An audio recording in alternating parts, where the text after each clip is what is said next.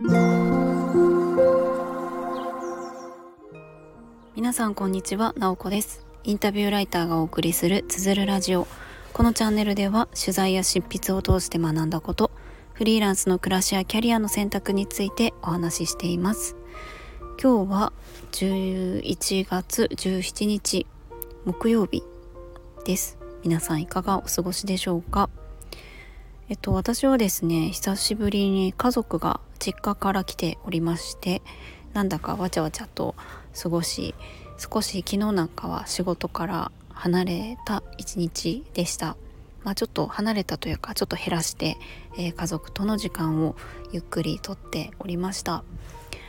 でですねあのー、ちょっと前なんですけれどもスタンド FM をこう聞いてくださるていた方聞いてくださっている方となんか個別でやり取りをすることがあったりしてその時に私のスタイフを聞いてこう感じることを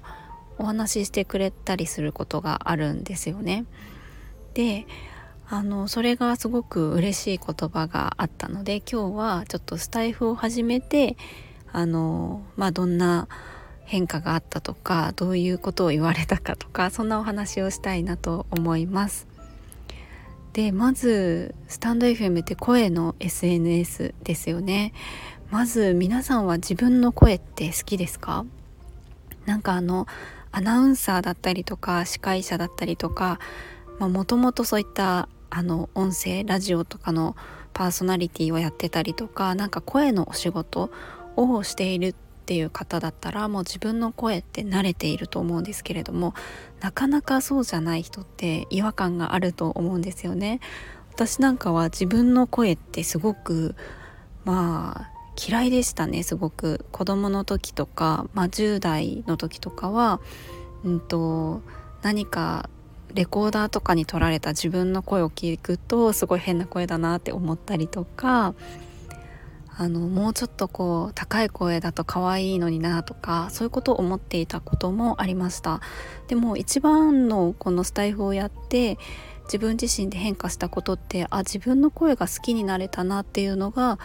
大きいなと思っています。それはまあ自分でたまに音声を聞いたりとかしてえっ、と慣れてきたっていうのは一つあると思うんですよね。自分の声に。あこういう声だなっていうのであの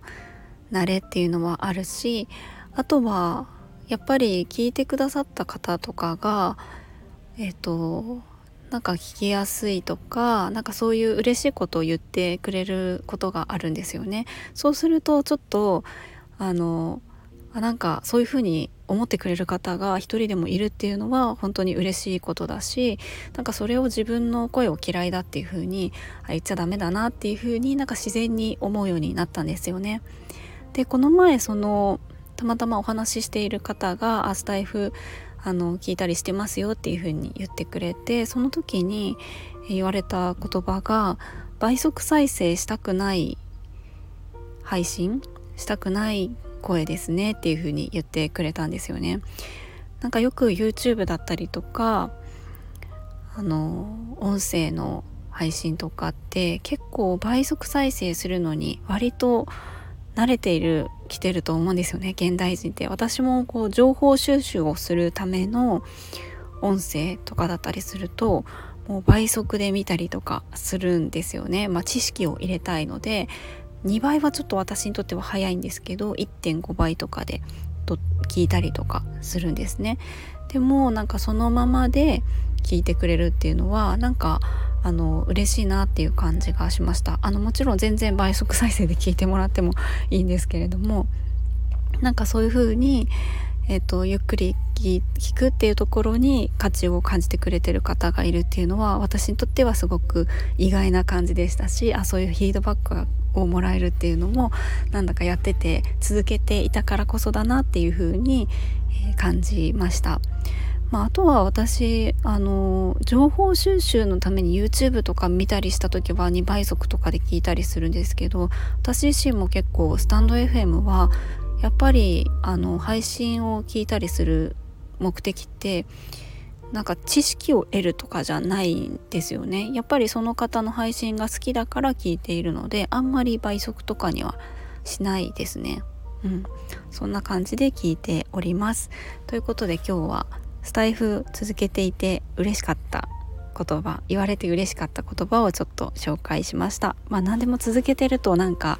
変化したりとかいいことってあるなっていう感じがします。今日も最後まで聞いていただきありがとうございます。もいもい。